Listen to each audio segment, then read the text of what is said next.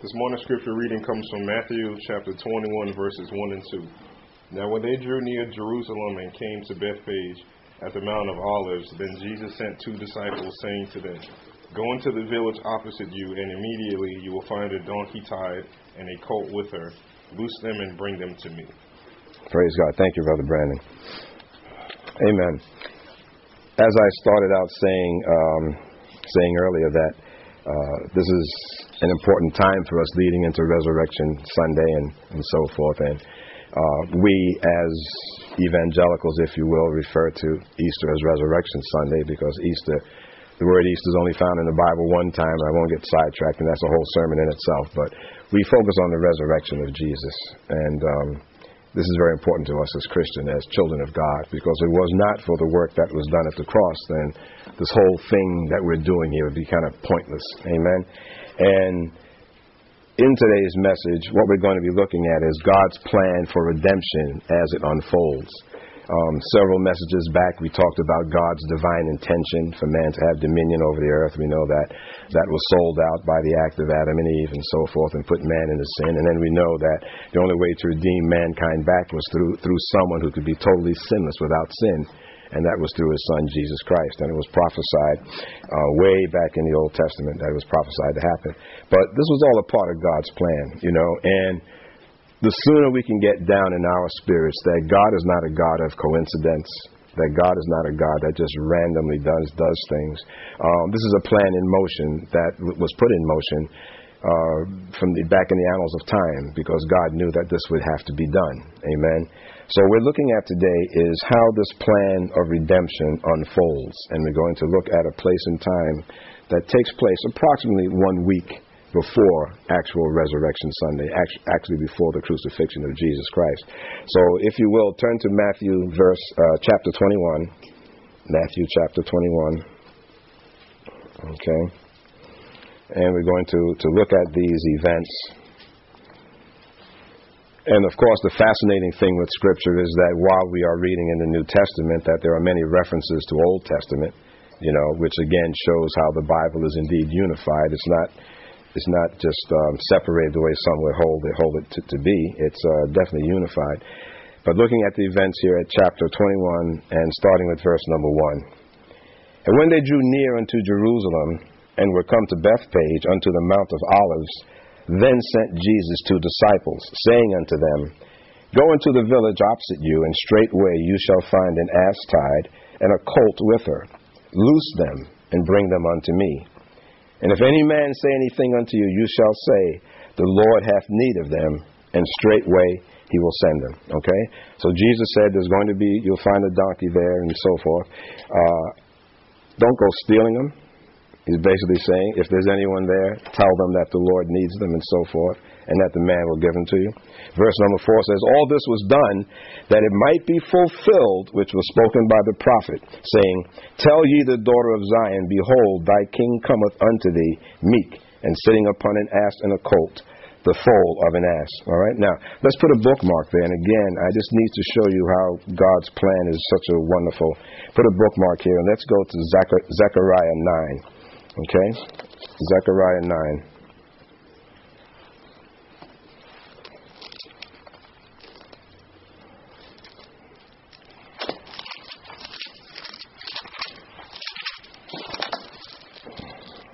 Okay? While you're turning there, um, while you're turning to Zechariah 9, Zechariah 9 is on page 971. If you happen to be reading the exact same Bible that I have, anyway. Okay?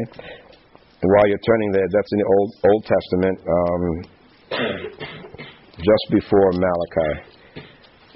Okay, Malachi is the dividing. Okay. Okay, Zechariah, while you're turning there. Uh, okay, so now in, in the New Testament now, it's being stated here in verse number four, which you should highlight or underline. All this was done, what Jesus just said, all this was done that it might be fulfilled, which was spoken by the prophet. Okay?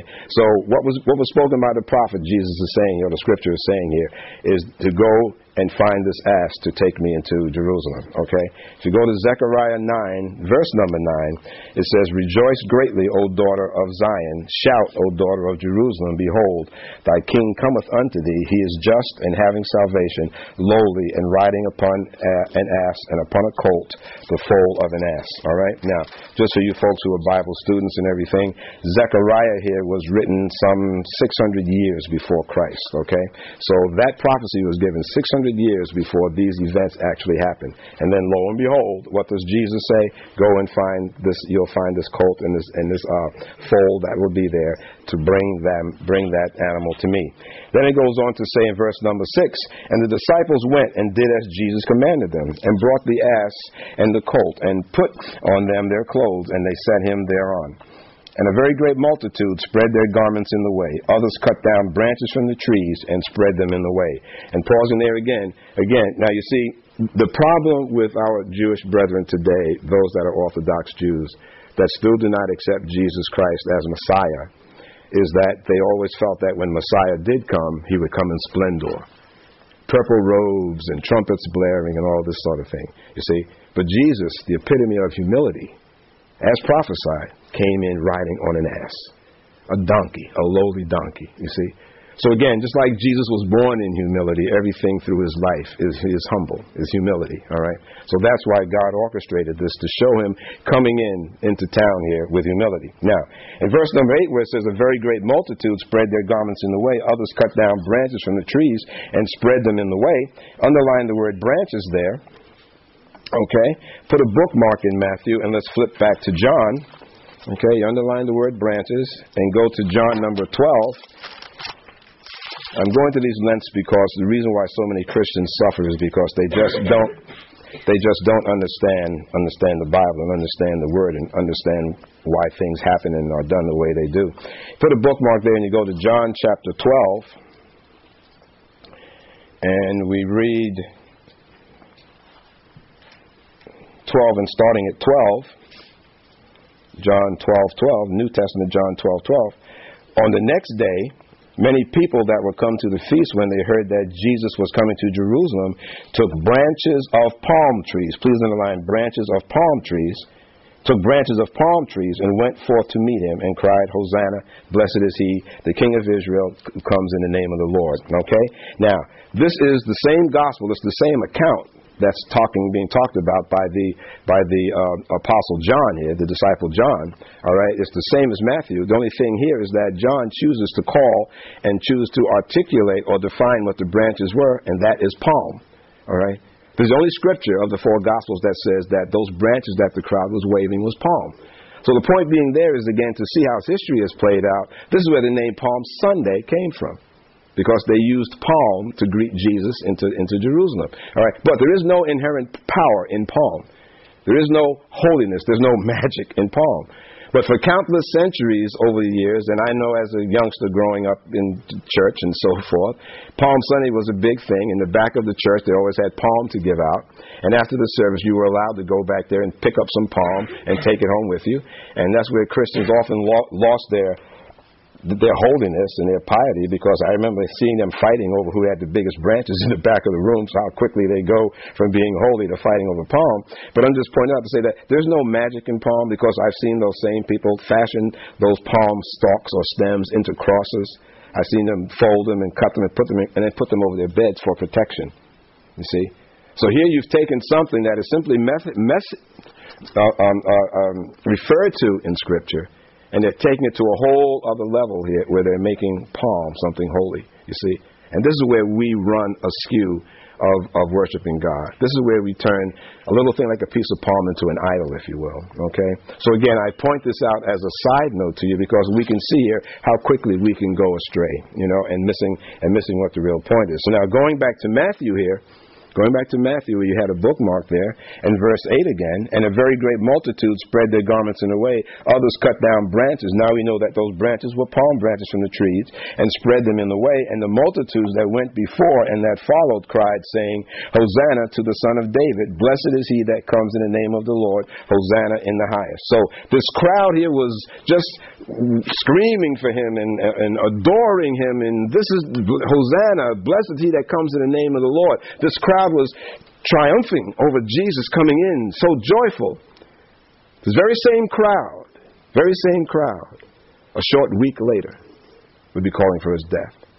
The same crowd who was heralding, Blessed is he that comes in the name of the Lord, approximately one week later would be saying, Crucify him.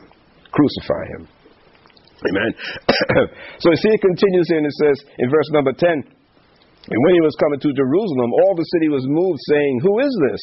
And the multitude said, This is Jesus, the prophet of Nazareth of Galilee.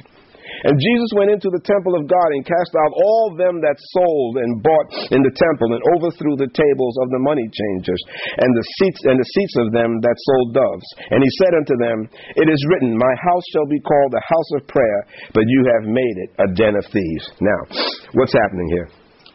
Up until this point in time, from the time that Jesus was baptized by John and Holy Spirit came down upon him, Jesus was traveling about Capernaum and so on like that, and he was preaching and, and, and laying hands on people and so on like that, and his fame was beginning to grow. But now Jesus also knew that he had to get to the cross. The whole thing it was for him to get to the cross, you know.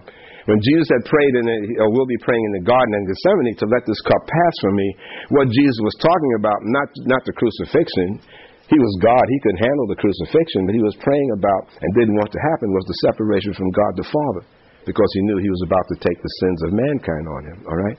But this whole plan that God was working out had to come to pass. So now Jesus was coming into the seat of all religious authority, if you will, into Jerusalem, and we know that Jesus was a radical, if you will, as opposed as, as compared to the religions, the religious speakers and what they were practicing of the time. Jesus was a, a, religious radical because he was not preaching in sync with the scribes and the Pharisees. So now he's going right into the hornet's nest here, and we'll see what he's about to do. The first thing he runs about runs into he comes into, ta- into town on an ass a donkey, and everyone's praising him. The Jewish scribes and Pharisees, the religious leaders, don't like that. Then he goes right into the temple and he overturns the tables and he says, You've turned the temple into a den of thieves. Here you're trading and buying and doing this and so forth. You see, and the reason why I was saying thieves because in preparing for the Passover, folks had to buy sacrificial animals, and not all of them could afford to buy a goat, a sheep, a lamb rather. Right? So in this temple, they had all sorts of turtle doves and all sorts of other animals, and there were money changes in there. You know, almost like if you go to Canada, you got to exchange your money to fit the Canadian um, um, monetary system and so on like that. So they were changing, but they were also cheating people there. Right?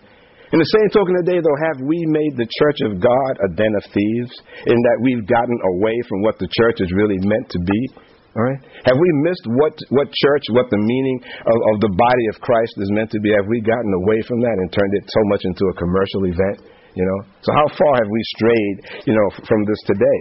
You know, and we need to stop and think about that sometime. What is the main reason that we go to church? Why do we really worship God?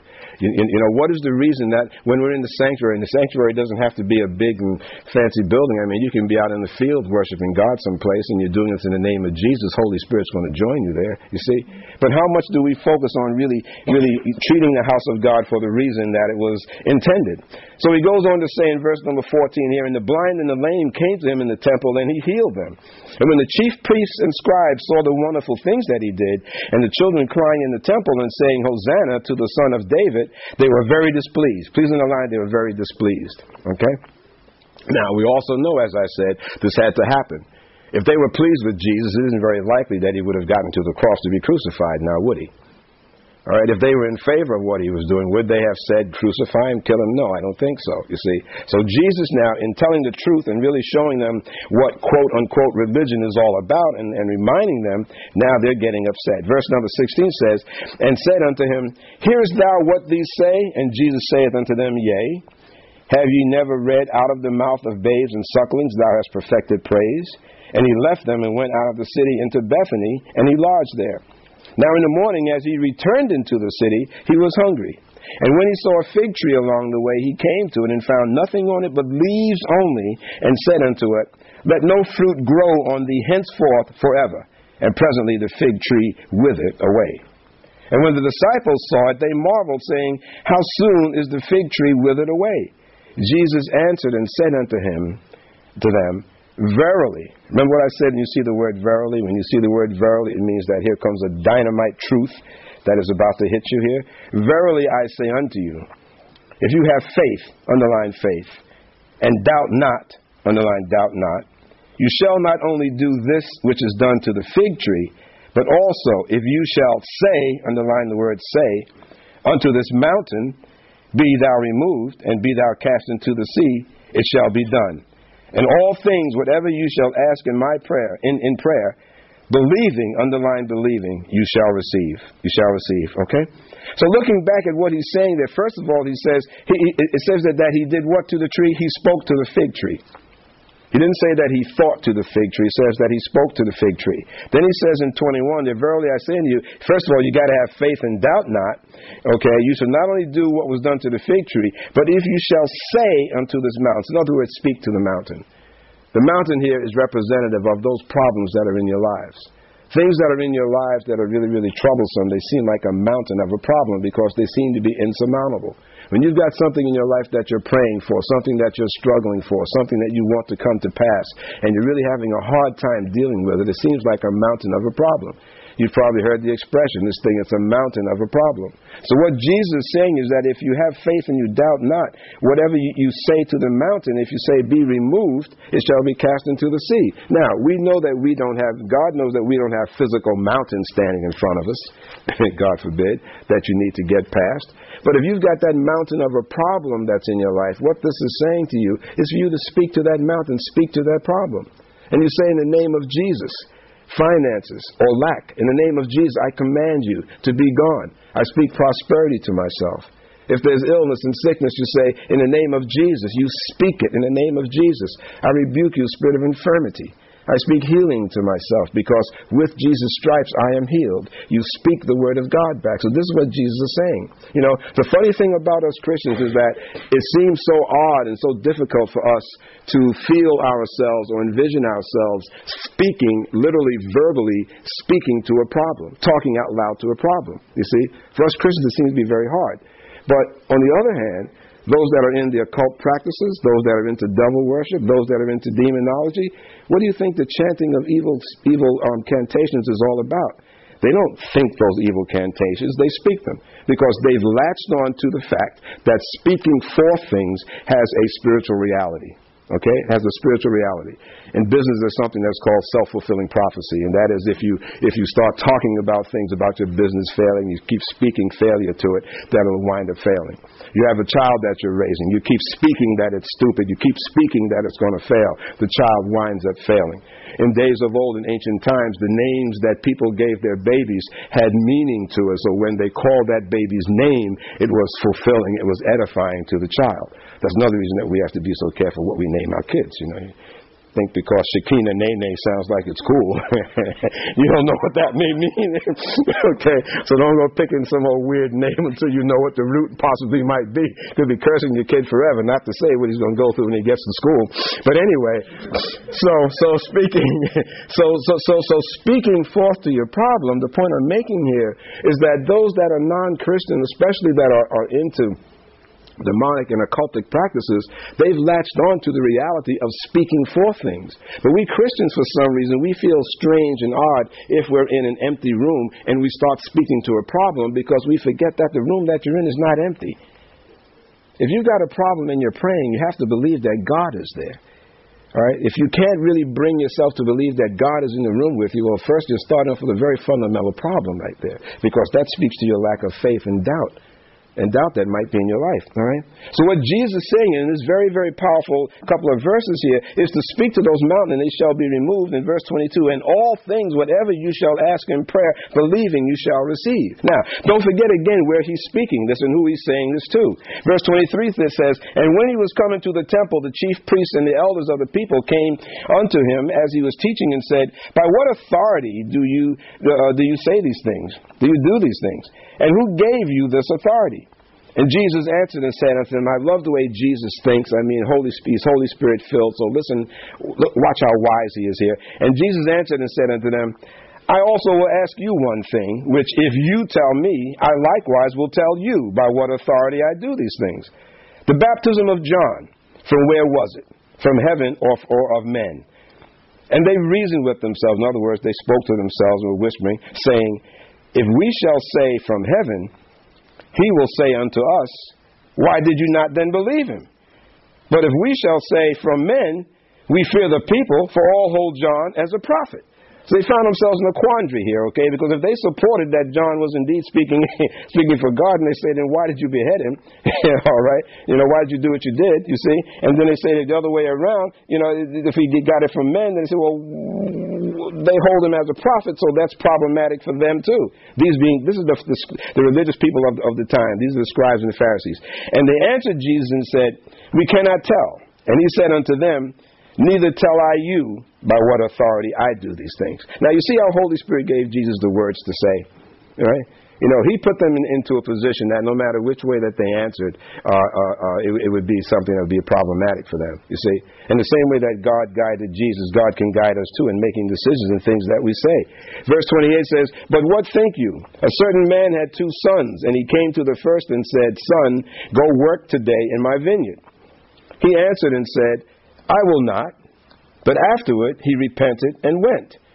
And he came to the second and said the same. And he answered and said, I go, sir, and went not. He didn't do what he said he was going to do. Which of the two did the will of the Father?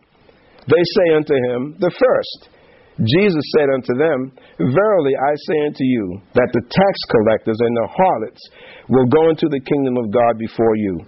For John came unto you in the way of righteousness, and you didn't believe him. You believed him not. But the tax collectors and the harlots believed him.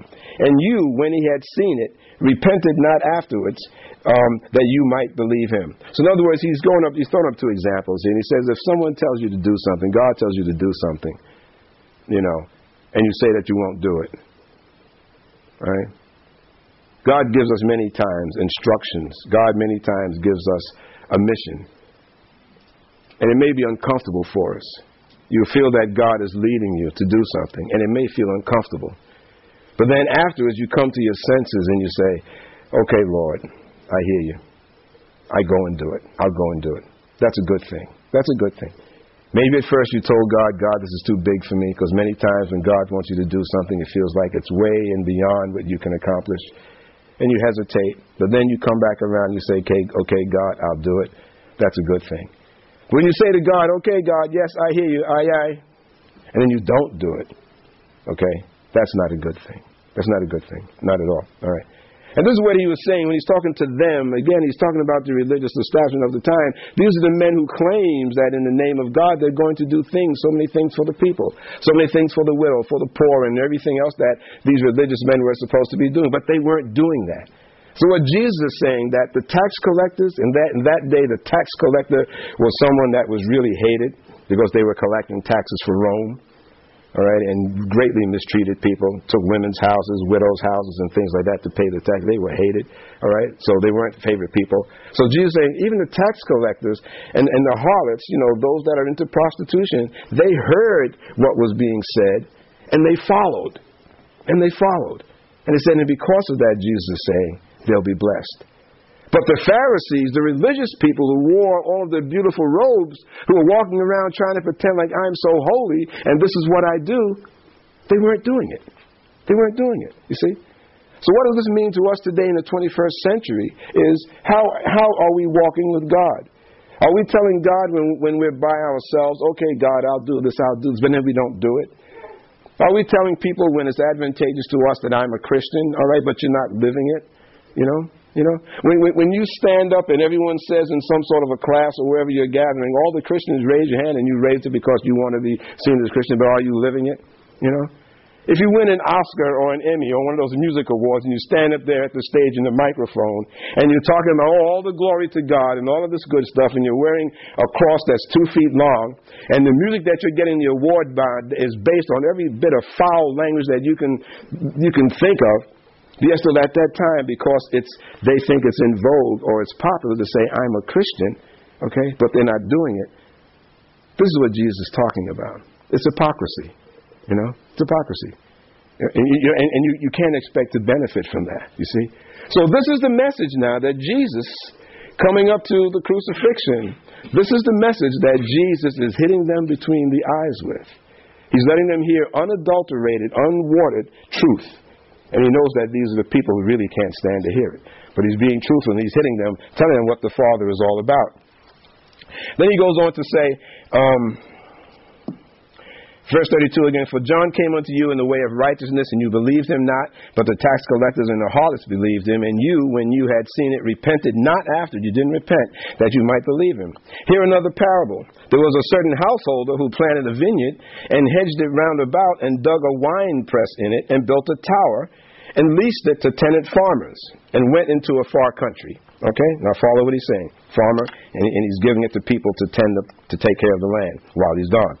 34. And when the time of the fruit drew near, he sent his servants to the farmers, that they might receive the fruits of it. And the farmers took his servants and beat one, and killed another, and stoned another. Again he sent other servants more than the first, and they did the same to them. But last of all, he sent unto them his son. Please underline the word son, and draw a line in your margin and write the word Jesus. I'll explain this in a minute.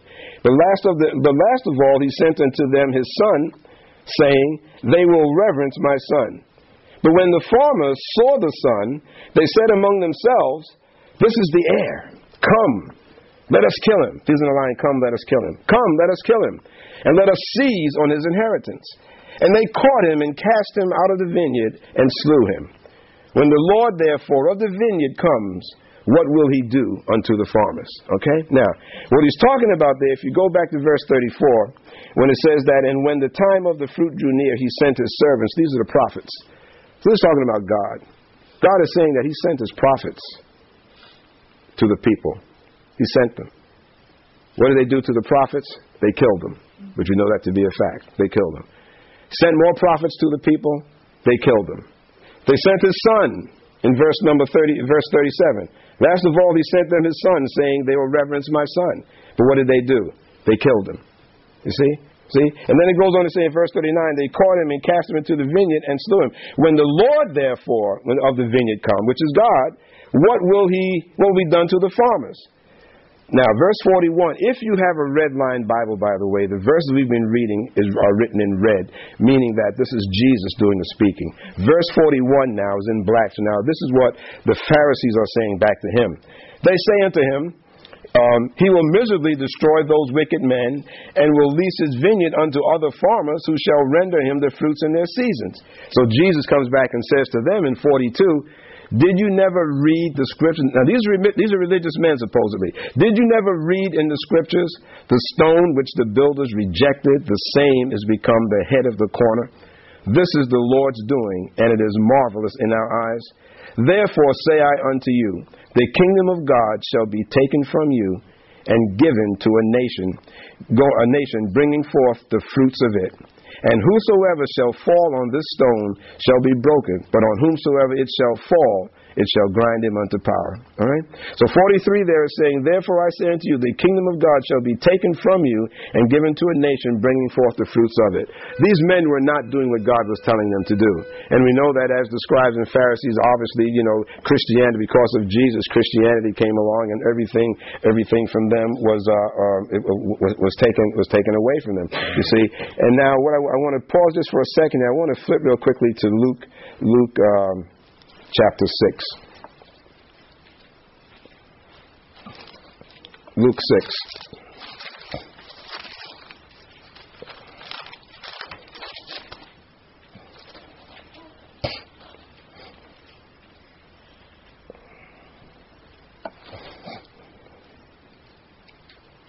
Okay? And while you're at Luke 6 and you're going to verse 46, I just need to tie something together here. And while you're there, and before we, before we actually start reading it, I'm going to reread to you verse 32 from, uh, from Matthew there, where it says, For John came unto you in the way of righteousness, and you believed him not, But the tax collectors and the harlots believed him. And you, when you had seen it, repented not afterwards that you might believe him. Then when you go to Luke, um, Luke 6, verse 46, it says here, and again, this is Jesus doing the speaking here. It says, And why call you me Lord, Lord, and do not the things which I say? Please in the line and do not the things which I say. They say, Why do you call me Lord, but you don't do what I say? You know, and that's something you need to ask yourself. You know, why do you call God God? Why do you call Jesus your Lord? Why do you think of him as your Lord if you're not doing what he says says you should do? Verse 47 says, Whosoever comes to me and hears my saying and does them, I will show you to whom he is like. In other words, if you come to Jesus and you're doing what he says, then this is what you are like. Verse 48. He is like a man who built a house and dug deep and laid the foundations on rock. Please underline rock, on rock. All right, and laid the foundation on rock. And when a flood rose, the stream or the water beat vehemently upon that house and could not shake it. Please underline, it could not shake it. For it was founded upon a rock. Underline, for it was founded upon a rock. But he that hears and doeth not is like a man that without a foundation, please underline, without a foundation, built a house upon the earth against which the stream did beat vehemently and immediately it fell. Underline, and immediately it fell. And the ruin of the house was great. And underline, the ruin of the house was great. So, what Jesus is saying there, and this is something that we all need to think about. If we claim